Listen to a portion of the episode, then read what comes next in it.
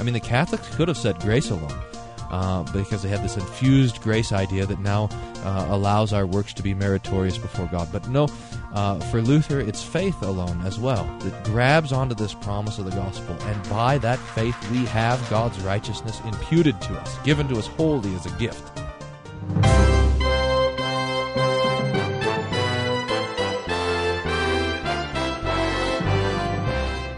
five hundred years ago, Martin Luther would gather around the kitchen table with friends and theologians to talk about the Bible, theology, current events, and anything else.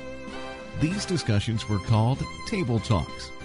No matter what the question, the conversations always centered around Jesus and his promise of the forgiveness of sins. Table Talk Radio takes up the conversation, bringing the promise of the gospel to our lives. Stay tuned for Table Talk Radio. Welcome to Table Talk Radio for another edition. I'm Evan Goeglein with Pastor Brian Wolfmuller. Wake up. Oh, yeah, brother. we we do these things way too early in the morning. Oh, what time is it there? Like eleven thirty? I mean, well, they're ringing the lunch bell and you're waking up now? oh, I all, all the other seminarians are praying terse or whatever, and you're uh, and you're just waking up.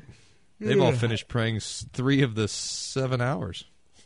Oh, I get it. You don't remember what it's like to be single. See, single people go out and have fun on the weekends.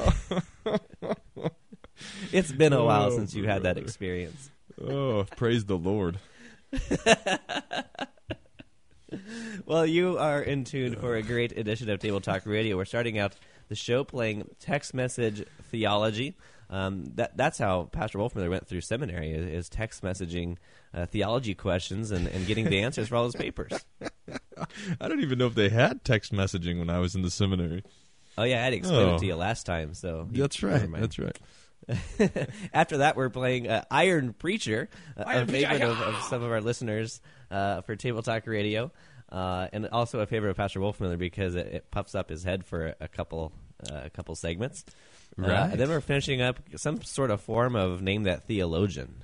Uh, is that right, Pastor Wolfmuller? Yeah, Name That Theologian, and we're doing it um, Hollywood Squares style. So our, our, our the challenging preacher, uh, Eric Brown, will remain on for the last segment, and and uh, and he'll give the answers, and then you have to confirm or deny if his answers are right or wrong for your points. So. Now, we've done this before, right?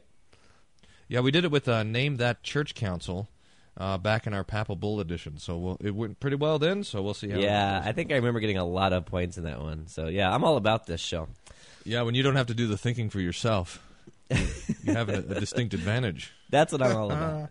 And let's play Text Message Theology here on Table Talk Radio. Um, what, what should our, our first question be? Um, I know this is this is one that you actually have an article on our website at table talk radio dot org, and it's one that actually gets a lot of hits. Uh, from Google searches, and I think you have this article on your website too at, at Hope Lutheran. Um, but it's just a simple question: how do you know if God loves you? So I'm going to be typing that in. Okay, the, the text message is off, and we'll see what they say. But yeah, uh, you can kind of tell what, what search terms people are searching for when uh, when, when they hit your website, and, and sure enough, people type this question in a lot to Google, and they find our find that article by you. So. I feel bad that they find your article. Uh, I think I should I should write one uh, instead, though. Yeah, have you written an article for our website yet? You know, I did. Oh, oh what? I never what? put it up, though. So you did? Yes. Put it up there. What's it called? I Tips for being a lowly seminarian? Tips on lowliness from the lowly more, seminarian. More of my dating tips that we talked about last time on Table Talk. Oh, yeah, right, right. My life as a radio clown, Evan Goeglein. Oh. Okay, we got the text message back. Uh, and the answer is, God loves us because of who he is. God is love. Well, oh, Pastor Wolfmuller, what do you, you make go. of that answer? Uh, yeah, this is tough to think about. This, I mean, okay, that's right. God is love. So we'll, let's just start there, and, and we can say that that's true. God, John says it two or three times in his first epistle, God is love, and and this is the essence of God, is to love. But this is a complicated reality because we are, by our very nature, which is stained and corrupted by sin, we are unlovable. So uh, while God is love, we as natural creations are are the objects of his wrath and of his anger, not of his love. It's it's only then in Jesus and in his death on the cross that God comes and, like Luther says in Heidelberg, this is beautiful, one of the Heidelberg Theses, that God's love makes us lovable. And he and he does that in the sending of his Son into our sin, into our death, so that he could so that he could forgive us all of our sins and, and make us reflect his own beauty and love.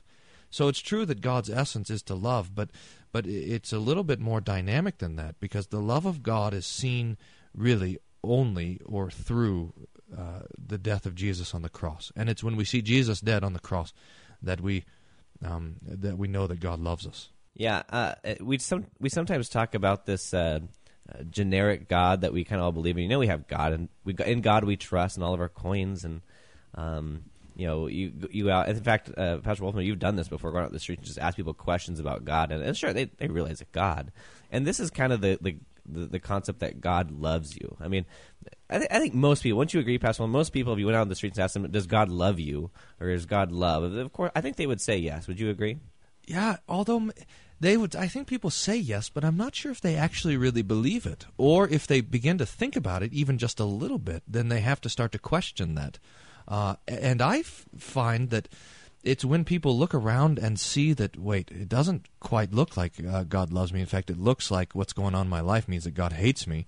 Uh, it's then when they're ready to, to hear the gospel, the, when the law has done its work and, and crushed them. But yeah, most people kind of live their lives of in ignorant uh, ignorant bliss of the wrath of God and of even of their own sinfulness. Yeah, I think I was reading uh, Gerhard Oforti, uh, Theology for Proclamation. He said that uh, the, the God that does not preach is a God of wrath. Um, and that being, of course, when we when we proclaim the name of Jesus, pro- proclaiming what, what God has done for us in Christ, that's where we see the love of God. Um, not this just, I mean, again, that, that that's a quotation of Scripture, God is love. But we see God's love in Christ, as you said. Right. All right, well, should we do another question on text message theology then? Yes. Okay, um... Here, here's another good question. Well, let's just kind of flow from that last question then. Who is Jesus? That'd be a good question to know from our, our text message people on the other side. What did the, we? The didn't text... we ask a question like that last time we did it too? What, what did? And is your question what is Jesus or who? Who is Jesus? Okay, good. Uh, d- didn't we do something similar? And they. Th- this is, a, I think, a funny answer. Let's see what they did this time. Did they answer the same question differently? Do you know that? This, this is actually how it works. Uh, it, it's this uh, service. It's kind of like a search engine. They're called Cha Cha, and uh, they have a, a bunch of people, what they call guides. I, I've tried a bunch of college kids that, that don't have a real job, and they, they send their computers. they, they send out their computers and, and wait for these questions to come in, and they find the answer on the internet, and then they send you the response. So I could get a completely different response depending on which guide I get, and what depending on what websites they visit. Nice. Okay, and here's the answer. Uh, uh, let's see.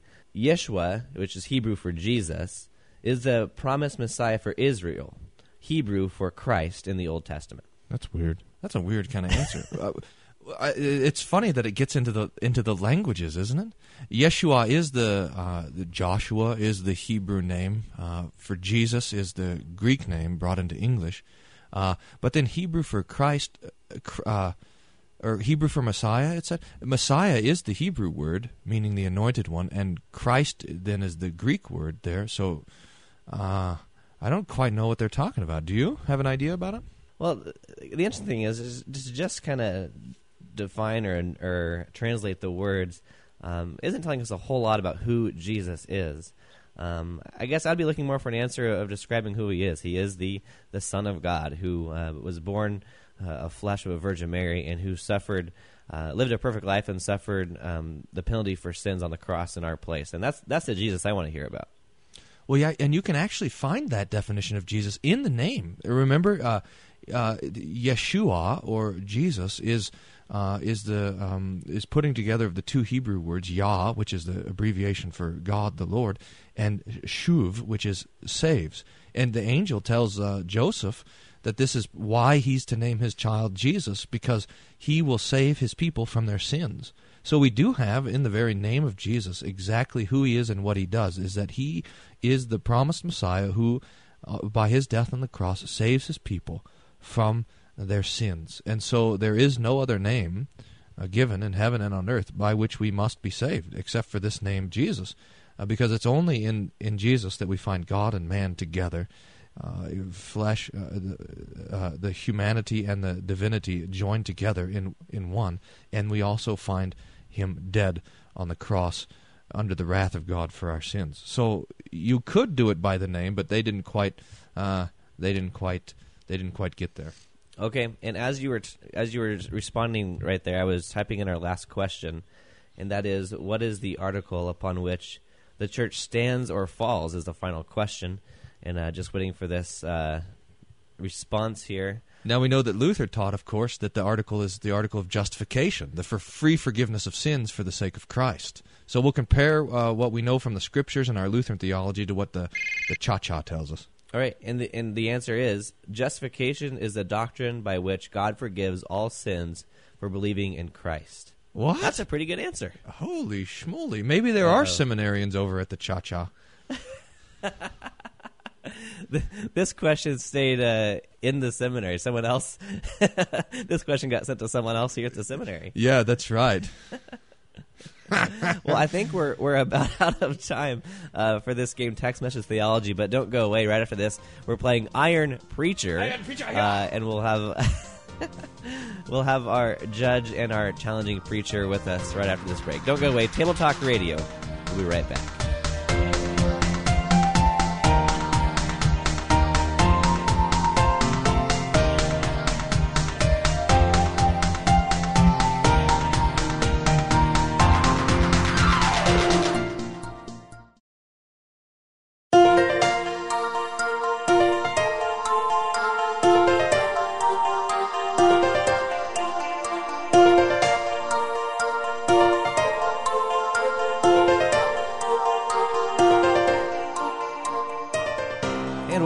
To Table Talk Radio. Uh, we are playing the game Iron Preacher, and uh, I would like...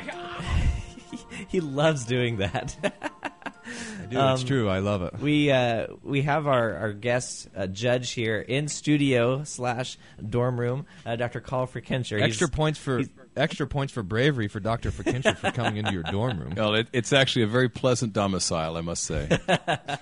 Well, welcome to uh, to Table Talk Radio.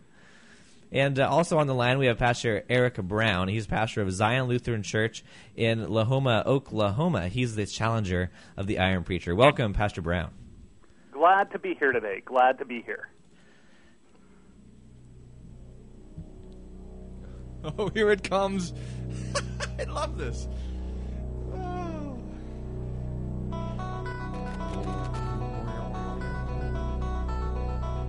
But now, ladies and gentlemen, prepare yourselves for Table Talk Radio's Iron Preacher!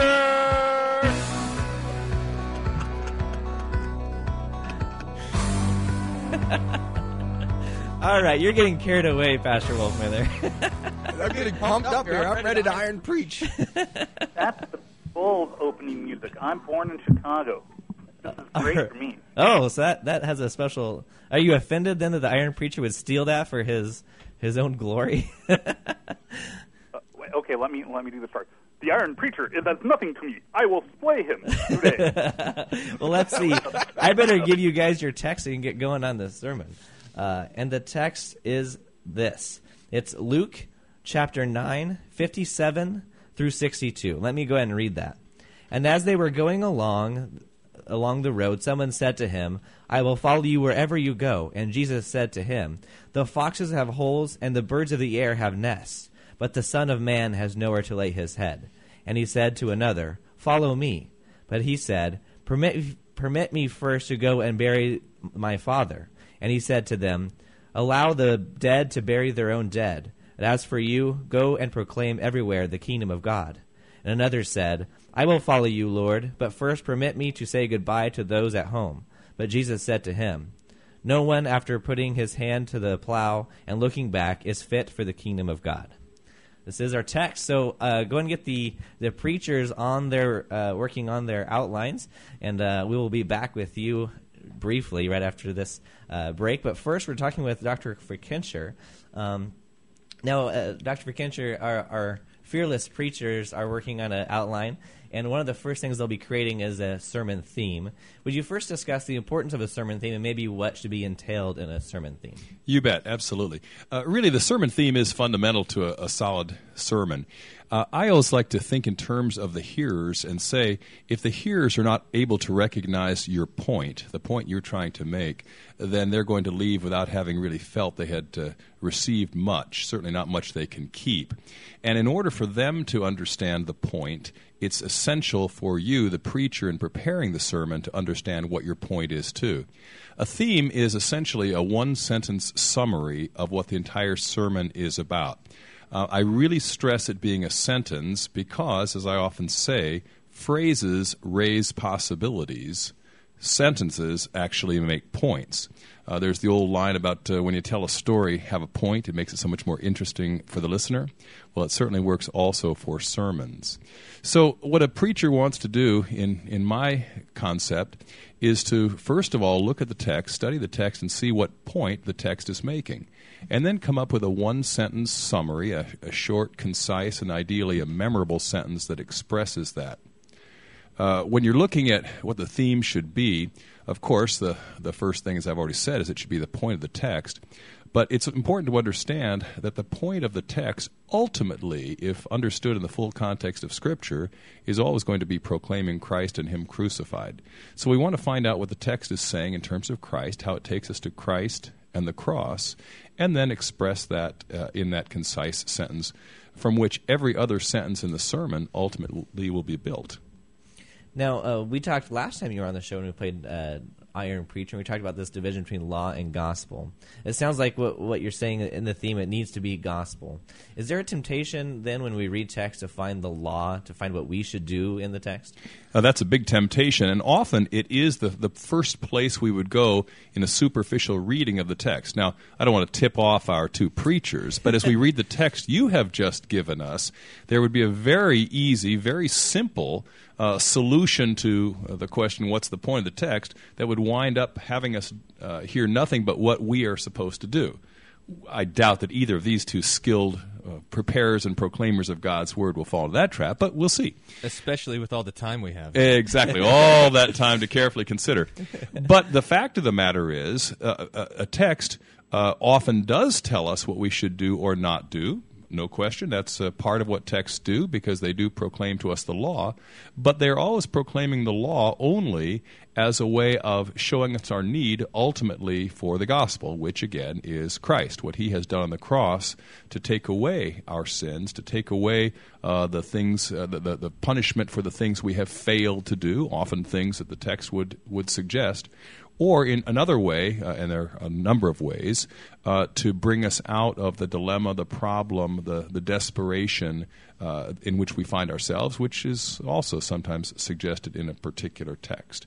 And so uh, I always tell my students that when you have formulated this, this one sentence that you think will be the summary of your sermon, one of the first uh, checkpoints to subject it to, Uh, before you're sure that's really where you want to settle, is the question, can you see from this one sentence how you can preach both law and gospel in the sermon with the gospel predominating, in other words, the gospel winning out?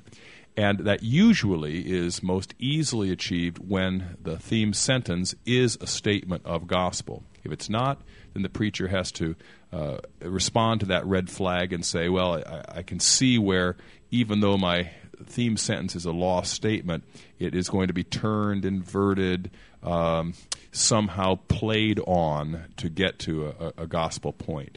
Ordinarily, the theme sentence should be a gospel sentence. Let's check in with our preachers, uh, first with our challenger, uh, Pastor Eric Brown. Uh, Pastor Brown, how is the, the, the outline going so far? Well, I've got the one done for my congregation, and then I'm thinking up the one that I could do as the guest preacher at uh, Pastor Wolfmuller's church for his mission. Oh. Oh, man. Two sermons? It's embarrassing. Oh, yeah. All right. Oh. I, I think you might have a, a pretty good contest. I'm trying contest. to intimidate him now. Is it working? I think I think it is. He's probably, he's sweating right now. I'm shaking in my boots over here. I'm, I'm, I'm, making, I'm boots. making that extra dish. to impress the, the judges. All right. Well, you have uh, just just a, another minute or a minute and a half to, to go, so you guys better Get get get to it if you're not already close. Well, I should say Pastor Wolfmuller should get to it. Uh, Pastor Brown has several several outlines to choose from. Now, Doctor Fickenscher, um, I know that uh, the the first part, I know from being in your homiletics class, the first part about good uh, sermon writing is a, a solid exegesis of the text. So I would expect that our preachers have already done a solid exegesis and parsed every verb in the Greek and everything. Uh, undoubtedly so. Uh, that ordinarily is something uh, an experienced preacher like these two will do in, in the space of, oh, you know, thirty to forty seconds, and they've had well past that. Uh, as a matter of fact, ordinarily, when we're not on radio in real time, uh, that uh, is something that involves several hours of good, thorough work. It really does bring together a number of things that men learn when they are studying to be pastors. As you mentioned, the use of the original languages, here in this case uh, Greek for the New Testament, or for the most part Hebrew in the Old Testament, uh, and then uh, processing other texts that might have uh, uh, parallel implications. Uh, in some cases, a, a text is related in more than one gospel, for example, and in, in many texts, or most texts, there are other passages of Scripture that have Uh, some implications for understanding. Uh, a preacher then will look at those other passages. Uh, he will uh, look at several translations of the of the passage into English.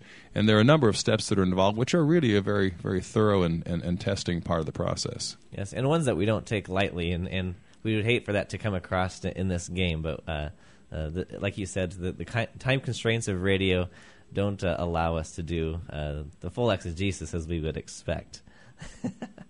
All right. Except for Pastor Brown, who's able to not only do the full exegesis, but also come up with two or more outlines in, you know, ten minutes or so. That's right. He's even relating this text to the Hebrew verses that, uh, that would be read uh, accompanying with them, and you didn't even tell him what those were. Well, that actually leads into my next question. Thank you, Pastor Wolfmuller. Uh, now, last time you were on, we talked about the use of the, of the lectionary. Uh, maybe a question now is, is kind of the... the the relation of, of the, the gospel text, for example, and, and this one, to uh, and, uh, the Old Testament or epistle text. Uh, would you would you talk about that just briefly? Sure, yes. In in our lectionary, that is the schedule of Bible lessons to be read on particular Sundays, the gospel reading, the one we have here, that is from Matthew, Mark, Luke, or John, is always the one that sets the theme for the day. Then, also read on the same day would be a passage from the Old Testament, which is always keyed to the gospel. In other words, once the gospel is chosen, then those who designed the lectionary looked in the Old Testament to find passages that are parallel or in other, way, other ways connected.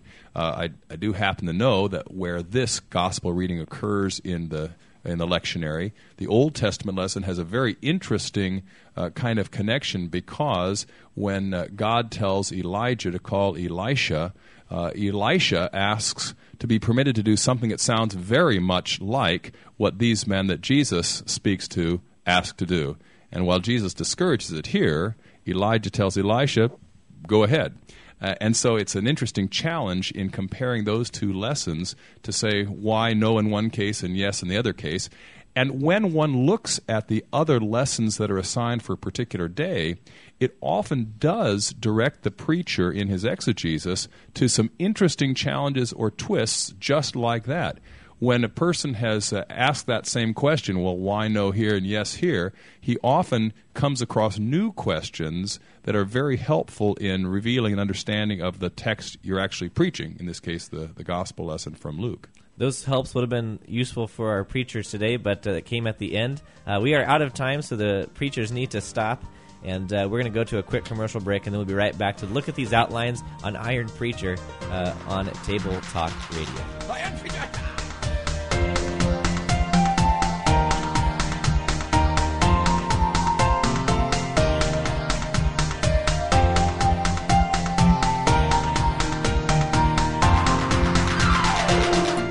Hi, this is Todd Wilken, host of Issues, et cetera. Table Talk Radio is my favorite Lutheran radio game show.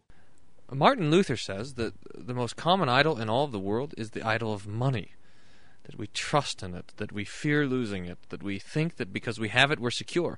Here at Table Talk Radio, we have the solution for this idolatry. Click the Donate Now button on our website, and you will support the ongoing efforts of Table Talk Radio to spread this word of God uh, throughout the world. Thank you.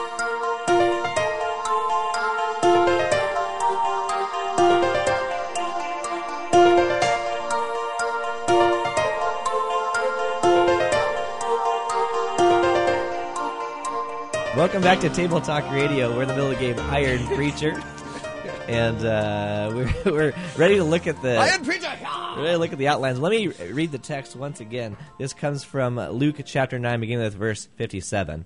And as they were going along the road, someone said to him, "I will follow you wherever you go." And Jesus said to him, "The foxes have holes, and the birds of the air have nests, but the Son of Man has nowhere to lay his head." And he said to another, "Follow me." And he said, Permit it first to go. Or, Permit me first to go and bury my father. But he said to him, "Allow the dead to bury their own dead. But as for you, go and proclaim everywhere the kingdom of God." And another said also, "I will follow you, Lord, but first permit me to say goodbye to those at home." But Jesus said to him, "No one, after putting his hand to the plow and looking back, is fit for the kingdom of God." This is our text, and uh, I think we'll let uh, the challenger, Pastor Eric Brown, to go ahead and uh, read out your, your favorite outline first. All right. Uh, the one I have is one I figured I'd write for my congregation here, which is an older, smaller, rural congregation. The excuse me. The theme would be, "We follow Christ through this life unto his kingdom." Uh, the first point would be, I put, "The social burdens of being a Christian are real. We are strangers in a strange land." And in that section, I would look at the uh, the images given and say, these apply to us here. This describes us. We have people reject us here. This is something that happens. Uh, point two would be, "Christ understands this quite well, for they all happen to him. He puts his hand to the wood of the cross and is nailed there." That would be where I go through the same things, show how they occur to Christ and in his life. And then point three would be, "Christ suffers all this not only so we can endure it, but so that he will lead us unto his heavenly home." So I would go through and once say, because Christ has been there, we are able to stand in the face of the trials of this life. But not only that, Christ suffered these trials so that we might be uh, be able to obtain heaven through his grace. Very good. It sounds like a solid one. I think Pastor Wolfmuller is pretty worried this time. Um, but I am. Doctor Fickenscher, I will uh, leave his outline to your critique. Very good. Uh, hold those for now, or give the give the comments now? Uh, give the comments now. Okay. Uh, "We follow Christ through this life to his kingdom," I think is the, essentially the way I had uh, recorded the theme. And I, I like that very much as a theme initially. Uh, that certainly does uh, avoid the, the problem that I had cited in our discussion earlier about making it essentially an imperative about what we are to do. You know, if you look at this text, you could certainly see things like we should leave aside all distractions, we should follow Christ, et cetera, et cetera. And here he has stated it in the indicative, "We follow Christ." When you speak in the indicative, what you're what you're saying, of course, is what is. And the reality is the Christian does, in fact, follow Christ. Uh, that doesn't explain why we follow Christ. There's more to be said, of course. But it does put it in terms of what is happening, which we know to be happening, because the Holy Spirit has created faith in our hearts to believe that Christ is our Savior. We follow Christ through this life to his kingdom. You also see very definitely there the implications of both law problems and gospel solution. Through this life raises the possibility, which then Pastor Brown develops in the major divisions, uh, of some real strife, some real dangers, some real stresses that people really do experience in this life. But to his kingdom then reminds us that ultimately we will be with him forever in heaven. And, of course, the kingdom of God is not limited to heaven, but it actually includes also our being in Christ right now. The major divisions then, I think, develop that really quite nicely. The, uh, he talks about the social burdens of a Christian being real, and there you're talking about the, the, the, the necessity of caring for parents, of caring for uh, material responsibilities, the Uh, bury my father, and so on. All those things are, are very real responsibilities which must not be short, uh, short-shrifted in our understanding. We can't pretend that Christians uh, are aesthet- uh, um, uh, ascetics, that they live totally outside of those, uh, those realities of life. Christ under Roman numeral two, Christ understands these stresses well, going all the way to the cross for those very things.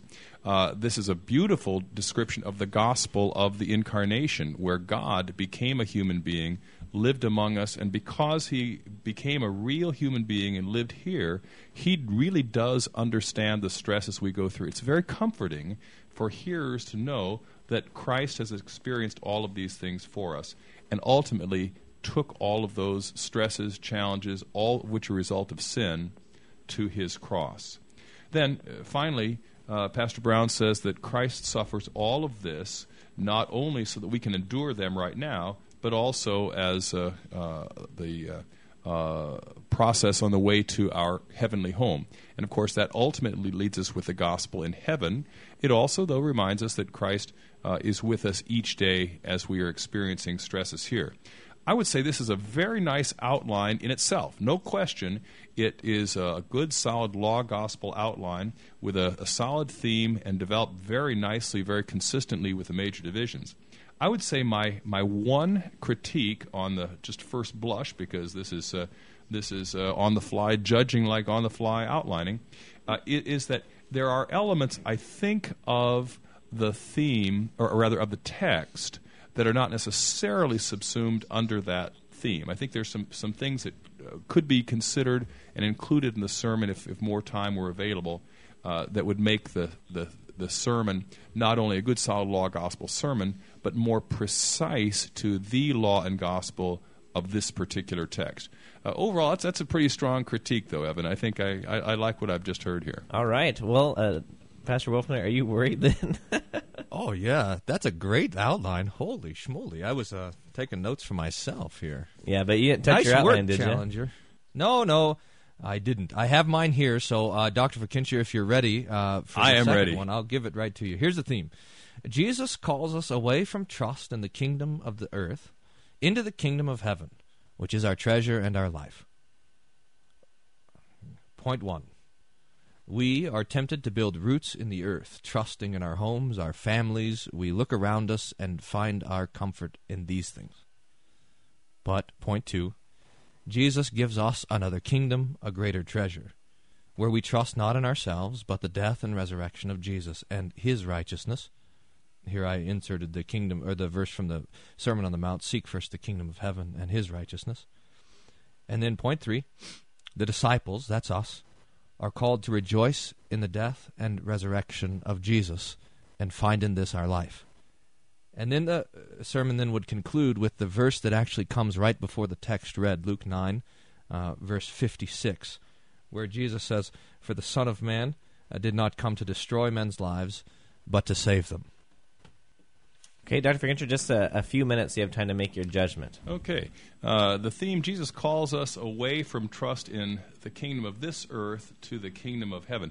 Now, I think that is also a very strong theme. I think you've got the wonderful possibility of law there, warning us against trusting in things of this earth, and beautiful gospel there in the kingdom of heaven that is before us. Now, uh, I gotta gotta say, Pastor Brown, I, I think that one nails the Uh, the, the thrust of the text a little more precisely.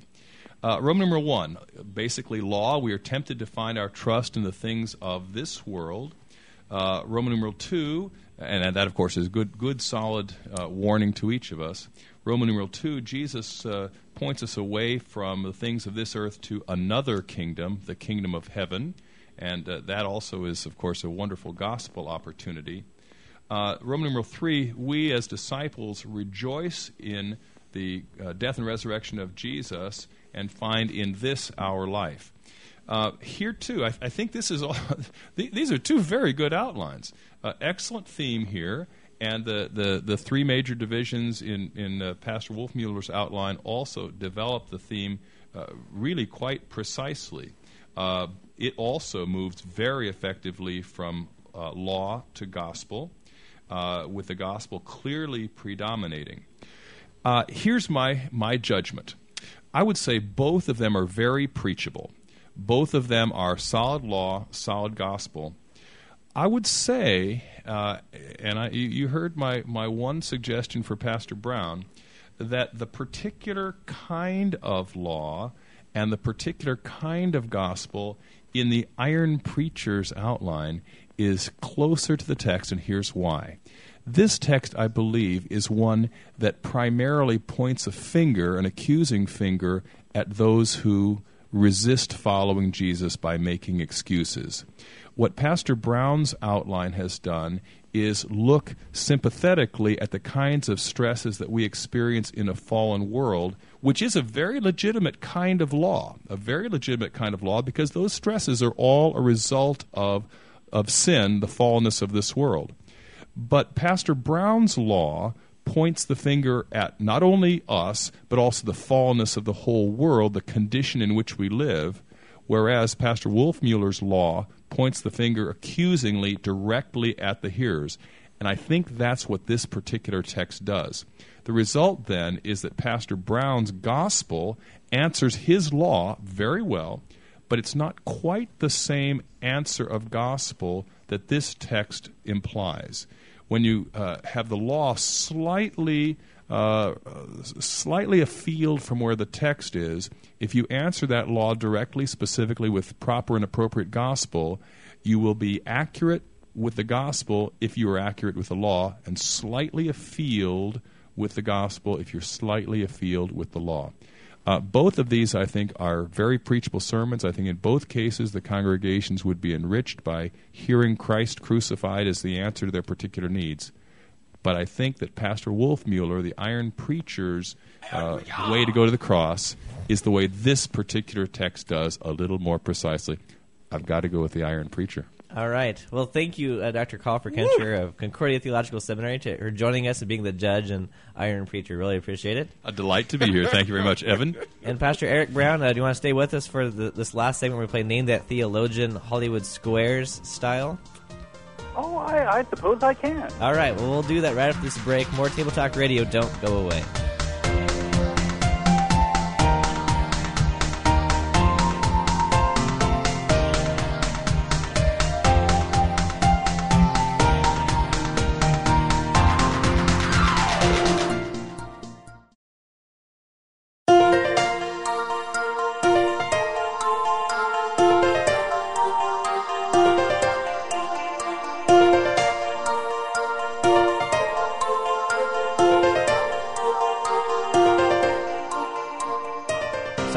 Segment of Table Talk Radio. Welcome back, and uh, sticking with us for this last segment is uh, was our, our challenger preacher, Reverend Eric Brown from uh, Zion Lutheran Church in Lahoma, Oklahoma.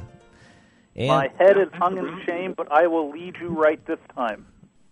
Yeah, that's Pastor good. Pastor Brown's a good sport. If Evan, if you would have lost, you would have been pouting, and yeah, I would. We wouldn't know. Have this last segment, which yeah, might be a blessing right. for most of our listeners. But thanks, Pastor Brown, for sticking with us. I, I, by the way, thought that your Sherman should have taken the crown, uh, but uh, alas, I'm not the judge. Well, I don't know. I enjoyed yours as well. You could come and preach yours at uh, my congregation anytime. Hey, look at this collegiality. I, I love it. Just like a synodical convention. I, I was there last time. I don't know if that happens too often, but we can make it happen. All right, Pastor Wolfman, why don't you describe how this next game works? Yeah, we have a modified version of Name That Theologian, and the way this works is this. I, uh, I'm going to give quotes to Seminary and Goeglein, and they are going to be from one of three theologians, either Saint Augustine, Martin Luther, or uh, Staupitz. John, is John Staupitz his first name? I can't even remember. Staupitz was, of course, uh, Luther's superior in the monastery. So I'm going to give quotes from these three theologians, and then Pastor Brown is going to uh, give his recommendation to uh, the radio clown, Goeglein, and then uh, and then Evan will either agree or disagree with Pastor Brown's assessment of the situation, and we'll get the points accordingly. So that's how the game works. Sounds good to me. Are you ready, Pastor Brown? I am good to go. I have full faith in you, so... Here we go. First quote. Trust not in princes, they are but mortal. That's true. That's true. That's good advice for our listeners, too. Uh, the first quote, uh, worth two hundred points. The love of Christ kindles the spirit of the bride, that is man. Love for God is created by the revelation of the love of God toward us. All right. I'm going to need your help, Pastor Brown. Hmm. Well... I am guessing that's either going to be Augustine or Staupitz. The thing is, I'm going to guess, I'd guess Augustine simply because its focus is so heavy on love, and that, that theme of love, that theme of charity, was a strong Augustinian theme. Doesn't seem very monkish, watcher will probably be Luther. So, but I'd, I'd guess Augustine. Okay, well, I was leaning more towards Staupitz, best just because I'm less familiar with his work, and I wasn't familiar with the quotation. But um, oh, I'll, I'll agree with with uh, Reverend Brown on this one. And the answer is Staupitz. Oh, oh, oh. Seminarian Goeglein. Oh. You were right on the cusp of points. Oh, only boy. Out of ignorance, though. Well, that's true. That's true. You get them any way you can, I know, when you're the radio clown. But uh, yeah, that is the teaching of Staupitz. Uh, the love of Christ uh, kindles the spirit of the bride, that is man. So uh, interesting teaching. You know, I think what's kind of marvelous about all of these quotes is that it probably could have been said by any uh, three of them, uh, at least... Uh, Uh, it, I mean, it doesn't sound like Luther, but I don't think he would have disagreed with it. So so there you go. All right, let's get some more uh, points on the line here for another uh, quotation. Wait a minute. How many ready? How many points are available for each of these? two hundred. two hundred, okay. Maybe they can carry over, so double or nothing on this one, four hundred points. For it is grace alone that separates the redeemed from the lost, all having been involved in the common perdition through their common origin. I don't know. What do you think on that one? I'm I'm leaning towards Luther, but I'm not sure. See, that does... I know Luther would like that a lot, so I'd probably go that way, too. Although it could be Augustine, too, but I mean, hey, Luther's not... They're all Augustinian... Well, Augustine's not an Augustinian monk, but the other two are. I think this is rigged. Uh, no, I'd go with Luther. I, I'm gonna... I, I, I, I encourage you. Go with Luther. Okay, I will agree with uh, Reverend Brown again. I'm going to go with uh, Luther. I'm agreeing with you. Is... If this is wrong, it's your fault. Same the seminary. Hey, a... There's, a, there's a quote by the same theologian right above that has to do with that. It's only by unmerited mercy that any is redeemed, and only well-deserved judgment when any is condemned. So, uh, so there you go. But the answer is Augustine. Augustine said that. Og. Ooh, boy. This is a tough game. This is. I mean, perhaps this is really good that you guys are missing them because it demonstrates the point that there's some continuity. But there is a break between Luther and Augustine. Here, we'll see that uh, in this next quote. Okay. If you're ready. Being justified freely by his grace. It is not, therefore, by the law, nor by their own will, that they are justified, but they are justified freely by God's grace. Not that the justification takes place without our will, but our will is shown to be weak by the law, that grace may heal its infirmity, and thus healed, it may fulfill the law. Do you know which one this is? I'm guessing this has to be Staupitz, because it's that weak will instead of a corrupt will. Okay, I can't disagree with that. The answer is Augustine. Oh, oh. I'm getting you guys on this one.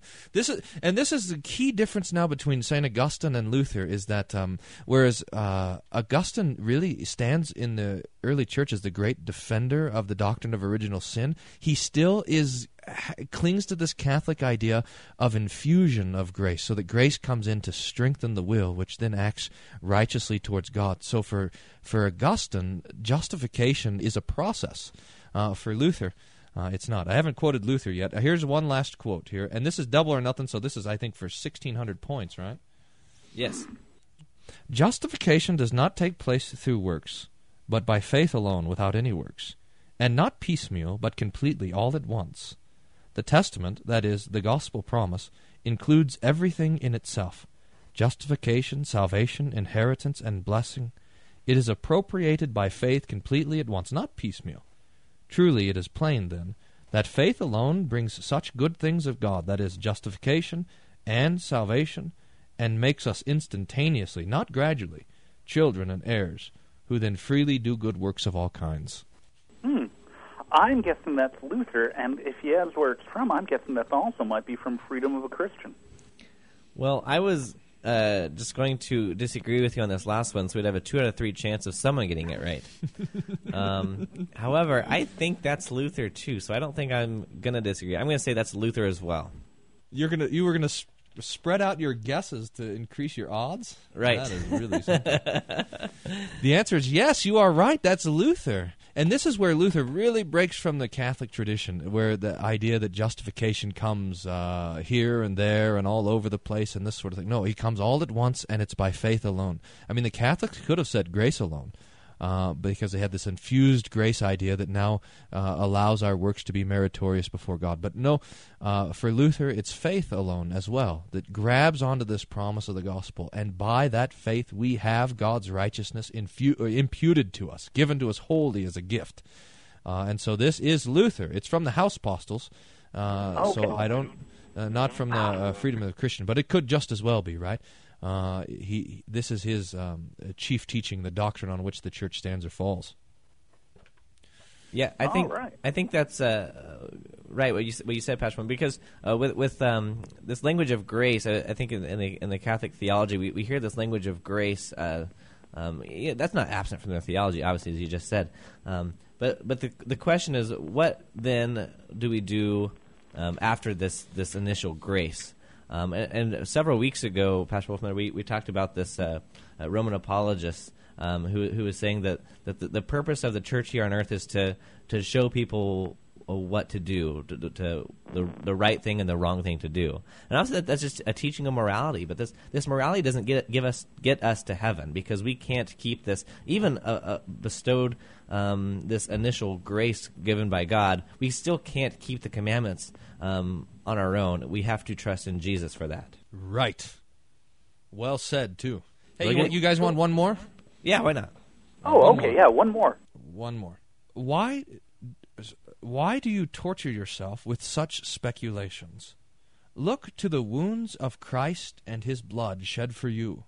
From them shines the predestination. Well, that probably ended up being Augustine, because he did a lot of the good discussions on predestination. A lot of that starts and comes from Augustine, and the fact that he would see predestination being there in Christ makes good sense. And see, uh, hmm, I was leaning more towards Luther. Hmm. Okay, I'm going to go with Luther just, just, just to just to you know spread out our chances of, of someone getting it right. Watch, it'll be Staupitz now. Staupitz. But the answer is the answer is Staupitz. Of course. Oh man, I need to fall on my sword after this show. Oh, man. No, no, you're fine. This is great. This is, in fact, it's Luther quoting Staupitz, so that Luther. Oh, I was really right then. So I, well, so I got it super wrong. They're all Augustinian monks. I claim everything from Augustine. Yeah, that's right. They're all. It all comes from the same thing. But Luther really struggled with this doctrine of predestination, and he says, "Look here." Uh, Staupitz comforts him with this. When you look at first at Christ and you see his death, then you see predestination. So to go, so go to predestination, not searching for the uh, hidden counsel of God, but for what he reveals in his Son. And there's where we have our life and salvation and the comfort of our election as well. That's all the time we have. Pastor Brown, thank you so much for being our guest on Table Talk Radio. Glad to be here. Glad to be here, guys. Keep up the good work. All right, thank you. Uh, tune again next week at same time, same place for more Table Talk Radio. We will see you next week. You've been listening to Table Talk Radio. The views expressed on this show are that of the hosts and do not reflect the views or opinions of this station. We would like to answer your questions concerning theology, the scriptures, or anything else. Send your questions to questions at tabletalkradio dot org or leave us a voicemail message, eight six six, eight five one, five five two three. Be sure to check out our website, tabletalkradio dot org. Thanks for listening, and tune in again next time to Table Talk Radio.